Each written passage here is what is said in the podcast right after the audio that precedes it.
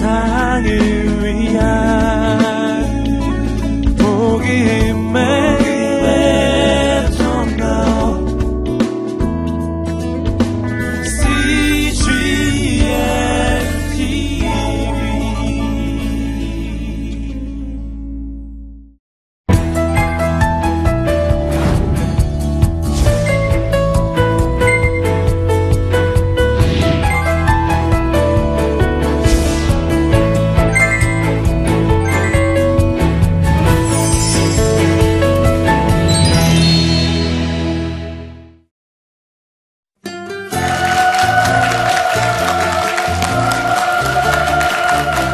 반갑습니다. 반갑습니다. 아, 저는 브라질 상파울에서 살고 있습니다. 아, 이민 간 지 한 37년 정도 됐고요. 15살에 갔어요. 몇 살인지 아시겠죠? 저는 도은미라고 합니다.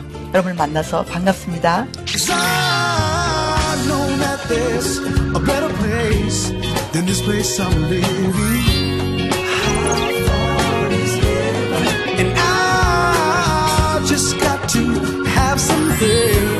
And just keep on giving. 가정에 대한 이야기는 참 여러 가지 어, 재미있는 얘기도 많고 슬픈 얘기들도 많습니다. 또 가정에 대한 이론들은 아마 지금 여러분들이 앉아 계신 이 스튜디오만큼 많은 언어들을 어, 가지고 설명해 드릴 수 있는 그런 이론들이 많습니다. 하나님을 창조주라고 우리가 부르는데 하나님을 창조주라고 부르는 이유는 천지를 창조하셨고 어, 시간이라는 것을 만들어서 시작해 주신 분이고 이 시작이라는 것이 있으면 끝이 있겠죠. 끝이 있는 그런 하나님의 창조가 시작됐기 때문에 하나님을 창조주라고 부릅니다. 보이는 하늘과 땅을 창조하는 것도 엄청난 창조이겠지만 하나님께 진정한 창조는 보이지 않는 사랑이요 보이지 않는 가족이라는 거예요. 그러므로 저는 이렇게 불러요. 하나님은 창조주이시다. 그런데 창조주인 것보다도 더 중요한 단어가 뭐냐면 하나님은 가정주이시다. 하나님은 가정주세요. 하나님은 결혼을 창조하신 분이에요. 가정은 하나님의 창조 중에 창조고 사랑이라는 것은 가정의 창조 중에 또 창조예요. 이건 하나님의 아이디어로 시작한 거예요. 하나님이 시작하신 거예요. 가정은 사람만큼 하나, 가정이 아니라 하나님만큼 가정이에요. 그런데 문제가 생겼어요. 여러분도 아시겠지만 가정을 지으신 하나님의 마음은 사람하고 당신이 같이 살고 싶은 게 하나님의 마음이에요. 에덴 동산에서 이 시작했던 그 이야기를 사람을 만들어서 그 이야기를 전달하기도 전에 사람들에게 예, 내가 너를 짓고 말이야. 에덴 동산에 데려다가 이렇게 같이 너하고 이렇게 살게 하는 거 내가 너를 너무 사랑해갖고 내가 너하고 같이 살려고 지금 이렇게 이 작정해서 지금 시작한 얘기단다. 그 이야기를 전달하기도 전에 하나님의 그 깊고 깊은 사랑을 이야기하기도 전에 이 사랑의 이야기가 해방을 받았어요. 사람이 미처 그 사랑 이야기를 그 가정의 이야기를 깨닫기도 전에 그래서 하나님의 사랑 이야기, 하나님의 가정 이야기가 회방을 받고 망가지고 모든 가족들이 다 흩어지고 종놈 밑에 들어가서 종노릇하고 그래서 당신 스스로가 보좌를 놓으시고 이스라엘 백성들을 당신의 아, 자, 가족들을 찾아서 나오신 게 복음의 이야기잖아요. 그쵸? 우리에게 들려주시고자 하시는 복음의 이야기가 뭐냐? 넌 내 가족이라는 거예요. 내가 너를 버릴 수가 없다는 거죠. 내가 이렇게 쫓아다니며 내 자식까지 줘가면 너를 구원할 수밖에 없는 내 사랑의 이야기를 네가 알고 있느냐?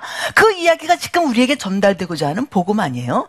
그 이야기가 다 스포일 돼 버렸어요. 그 이야기가 썩어져 버렸어요. 그 이야기가 사망의 권세에 영향을 받게 되어 버렸단 말이죠. 그리고 가정이 하나님만큼 가정이 아니라 사람만큼 경험이 되어 버렸어요. 그래서 가정이요.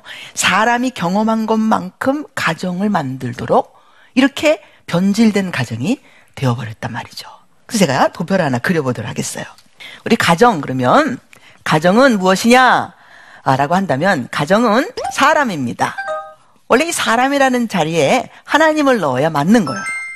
근데 하나님을 잃어버린 가정이 된 거죠. 가정이 하나님이 만드셨는데 하나님을 잃어버린 가정이 이게 말이 됩니까? 줄 끊어진 연 같은 그런 상황이 되어버린 거예요. 그래서 하나님이 없어진 이 가정이 사람으로 말미암아 가정이 만들어지고 가정이 사람을 이끌어가는 그런 상황이 되어버렸어요. 사람은 뭡니까? 사람은 말이다. 이렇게 얘기해요. 사람은 뭘로 지어졌어요? 모든 창조는 무엇으로 지어- 지어졌죠? 말씀으로 지어졌어요. 그래서 이 세상에 있는 모든 만물들이 하나님의 언어를 듣고 있는 거와 마찬가지로 사람도 말로 움직이게 되어 있어요. 사단도 말 없으면 일 못한다는 거 알고 계셔야 돼요. 사단도 언어로 움직이는 자예요. 그래서 우리를 속일 때 뭘로 속여요? 이렇게 무섭게 나타나서 속여요? 네? 갑자기 이렇게 뭐, 어, 예쁜 얼굴 해갖고 나타나서, 나 예뻐, 이러면서 속여요? 그런 것도 있겠지만, 진짜 속이는 건 뭘로 속여요? 말로 속이는 거예요, 말. 말로 움직이는 거예요. 세상에 있는 모든 것들은 다 말로 움직이는 거예요. 그래서 사람은 무엇이냐? 라고 물어본다면, 사람은 말입니다. 라고 대답해야 돼. 사람은 뭐라고요? 사람은 말입니다. 사람은요, 말인데 얼, 어떤 말이냐? 이 사람이 어떤 것을 경험했느냐, 무엇을 경험했느냐 하는 것만큼 그 사람의 말이에요. 그래서 대학 교수도 몇천 명씩 앉혀놓고 아주 유명한 교수가 자기의 이론을 이야기하고 뭐 엄청나게 놀라운 사건들을 말하는 그런 교수라도 만약에 이 교수가 차를 타고 가다가 이게 차가 이 자기 앞으로 뭐가 착 끊어서 갔다. 그러면 그 순간에 어, 저 사람이 참 바쁘구나. 조심해야 될 텐데. 아하, 사고 날라. 이렇게 하는 사람이 있어요? 이렇게 하잖아. 그래서 재밌는 사실은 그 사람이 갖고 있는 말이 어떤 지식적인 언어, 또 정보, 신문 같은 걸 읽어서 자기가 정보를 얻었다든지 또는 학습을 통해서 자기의 전문적인 언어를 가졌다 할지라도 이런 언어는 그 사람의 언어가 아니에요.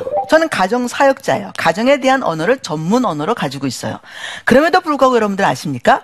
나는 내 가정에 들어가면 전문적인 가정의 언어를 사용하지 않는다는 거예요. 저희 남편이 저하고 30몇 년 살고 있어요. 너무 귀한 남편이에요. 근데 제가 한 6년 전에 루마티스 관절염을 앓게 됐어요. 루마티스 관절염을 앓게 되면서 너무 아파서 침대에 이제 한 3일 동안 이렇게 누워있는 상황에 이틀째 됐습니다. 너무 배가 고픈 거예요. 손발이 아픈 거지 배가 아픈 게 아니거든요. 그러면 루마티스 관절염을 알아도 밥은 먹어야 될 거 아니냐? 그래서 저희 남편을 불렀어요. 여보, 남편이 왔습니다. 여보, 우리 뭐 좀 먹어야 되는 거 아니야? 우리 뭐 좀 먹어야 되는 거 아니야? 그랬더니 우리 남편 저한테 대답하는 말. 은미야, 난 괜찮아. 아니, 아니, 나 먹자는 얘기였는데 왜 자기가 괜찮냐고 대답을 하냐고요? 근데 그때서부터 시작해서 남편이 진짜 나를 사랑하는가? 이런 의심이 들어왔어요. 아니, 이게 날 사랑하는 거야. 뭐야? 사랑한다며. 근데 저희 남편이 내가 아픈 줄을 몰라요. 이 루마티스가 그때 막 한 3일, 3일 동안 막 아프더니요. 그 다음에 또 멀쩡해. 괜찮다가 갑자기 또 3일 동안 또 한 아프고요. 손을 꼼짝도 못 하겠고. 그 다음에 조금 더 괜찮아요. 아침에는 또 너무 아프다가 또 저녁 때쯤 되면 또 몸이 풀려갖고 또 이렇게 또 걸어 다니고 또 그래요. 아침에 일어날 때 뭐 쩔쩔쩔쩔 매고 한 발자국도 못 걷던 사람이 저녁 때 돼서 또 이렇게 뭐 다니니까 사람들이 보기에도 저 연극 하나 할 정도로 그래요. 우리 남편도 보니까 아침에 쩔쩔매던 사람이 점심때쯤 돼서 일하고 있고 저녁에는 밥하고 있으니까 뭐 얘가 지금 이 무슨 장난하나 그런가 봐요. 그러니까 내가 너무 아무것도 못하겠다, 걸레도 못 짜겠다, 뭐도 못하겠다, 못하겠다, 들지도 못하겠다 이렇게 얘기를 해도 남편이 못 알아듣는 거예요.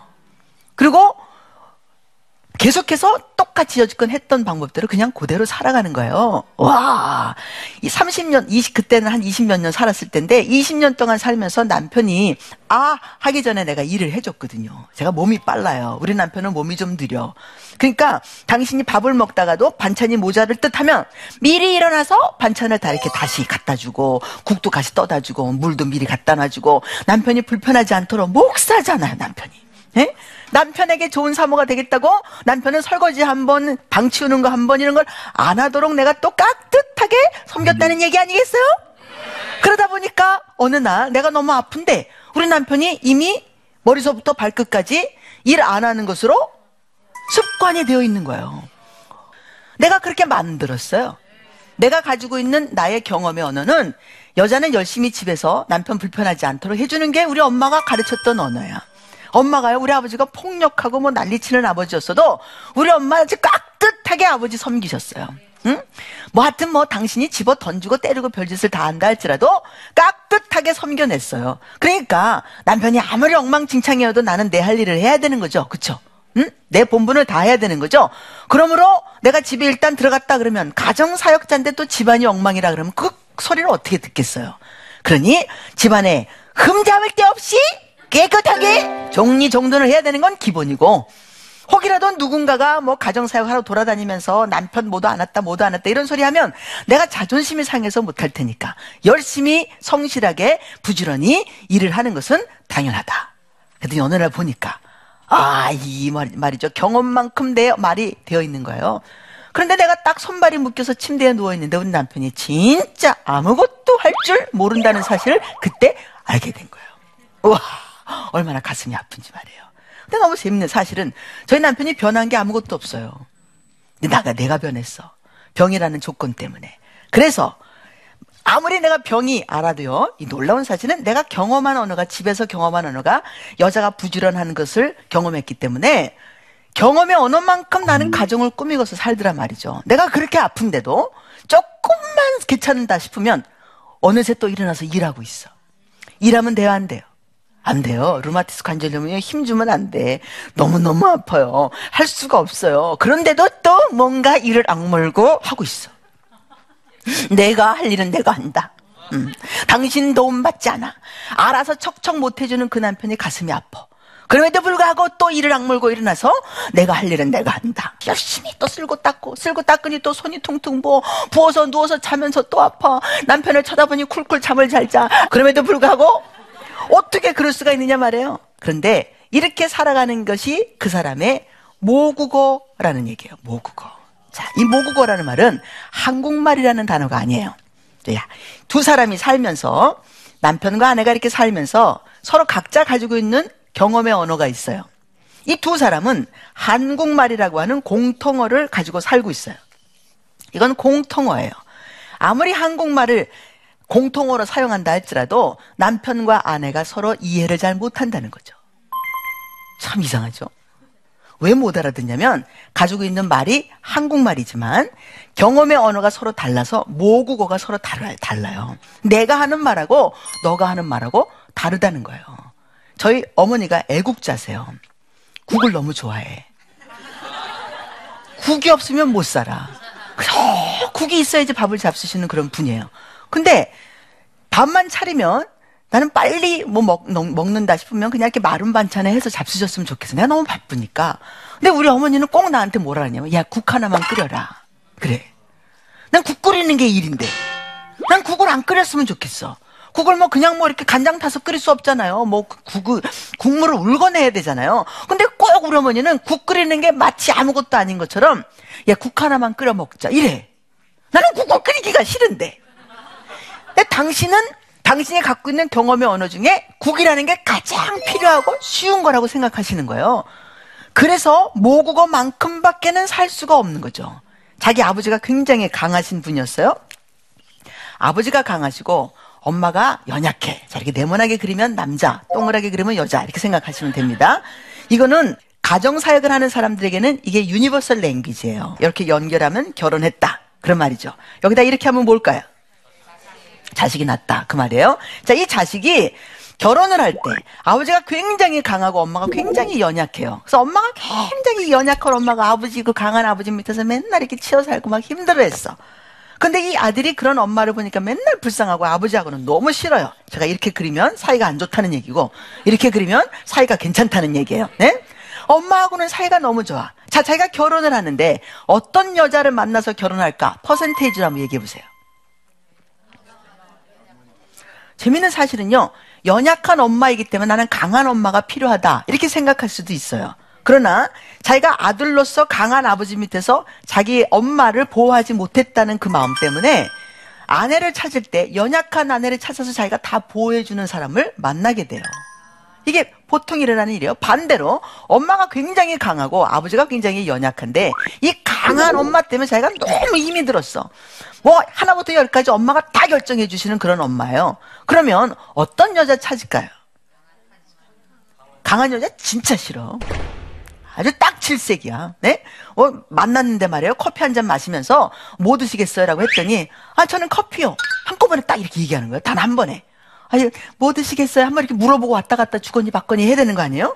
근데요, 여자가 아주 결정력이 좋아가지고, 커피? 이렇게 딱 얘기하는 거예요. 그러니까, 이, 이 여- 남자가 말이에요. 강해서 좋은데, 갑자기, 어? 큰일 났다. 그런 생각이 들어. 왜 큰일 났을까요?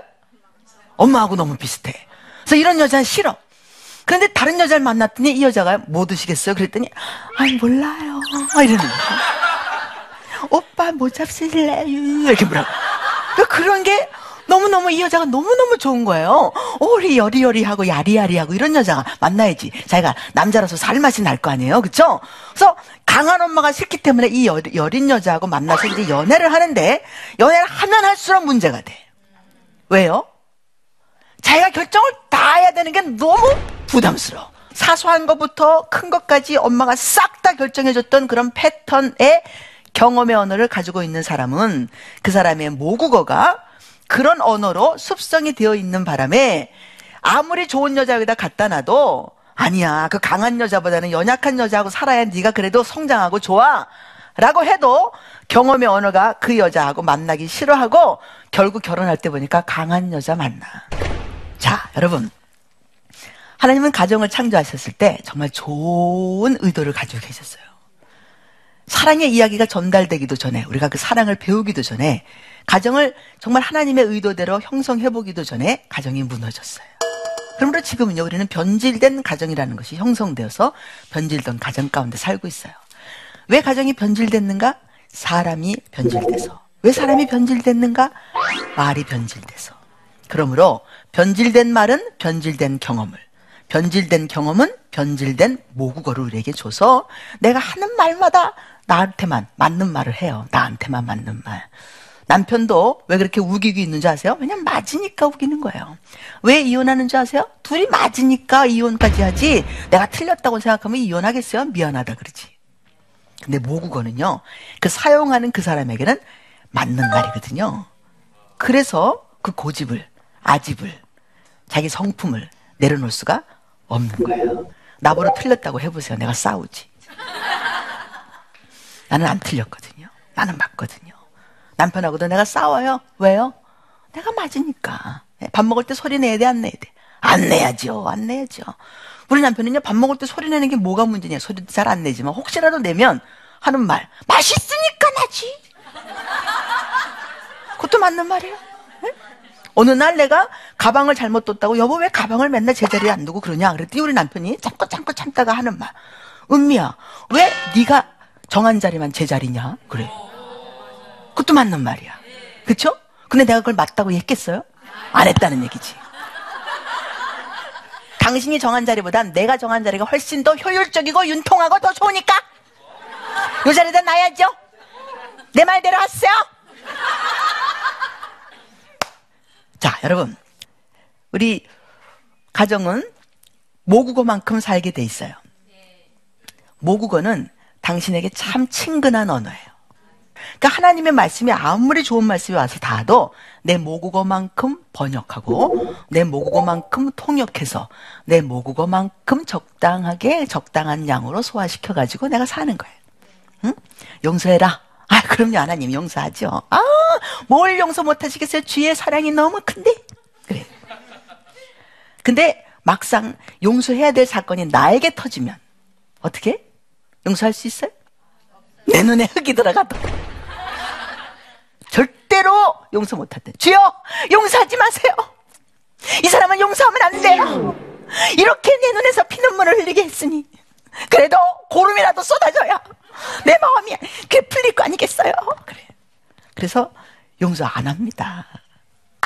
이게 모국어라는 거예요. 아주 악한 언어고요. 아주 못된 언어고요. 사망의 언어입니다. 모국어를 버리시면 살 수 있어요.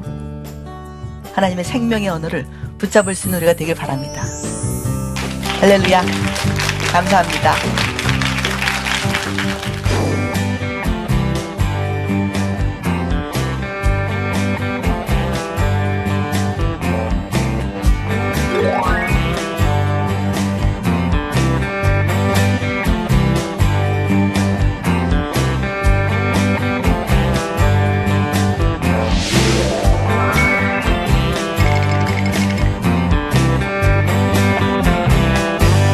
결혼 전에는 분명히 대화가 잘 통했는데 결혼해보니 남편과 나의 모국어가 완전히 다른 것 같습니다. 그런 문제점을 풀고 서로 대화를 잘 나누려면 어떻게 해야 하나요?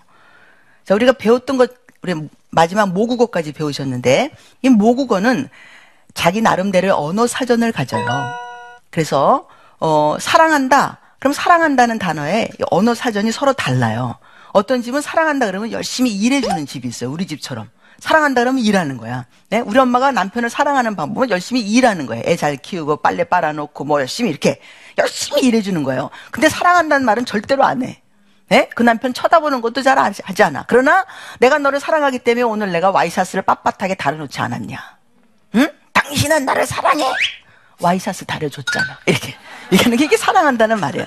근데 우리 아버지는 사랑한다는 단어가 다른 단어일 수 있잖아요. 그렇죠?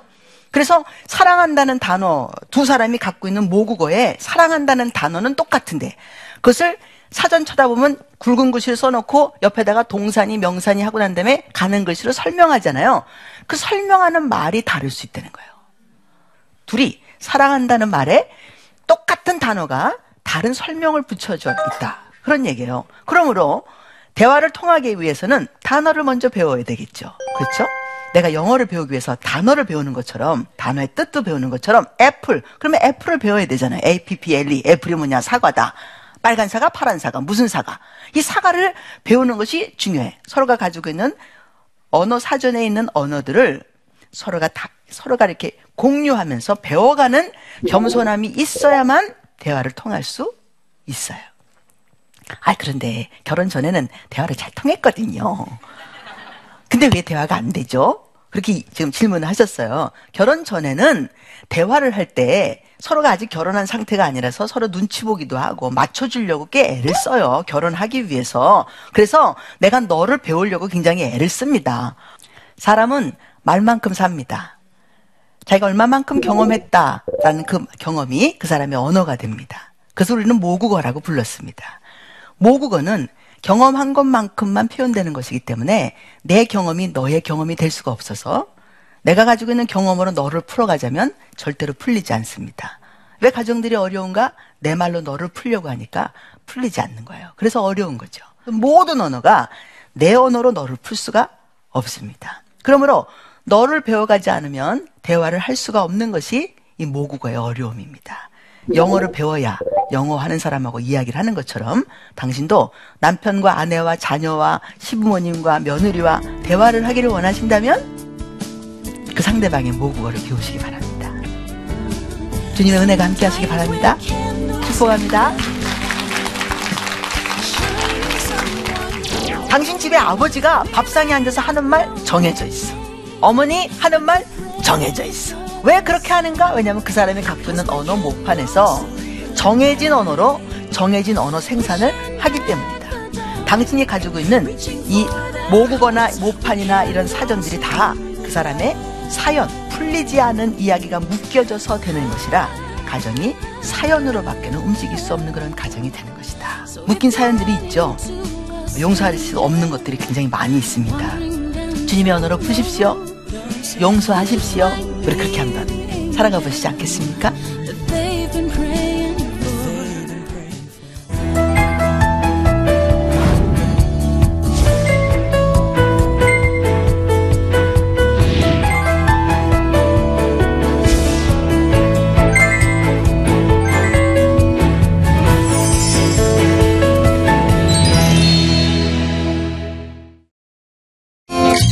중풍병자가 있었습니다. 친구들은 그를 예수 앞에 두기로 했지만 무리 때문에 들어가지 못하자 지붕에 올라가 그를 달아내려 예수 앞에 놓았습니다. 예수께서는 친구들의 믿음을 보시고 중풍병자를 고쳐주셨습니다.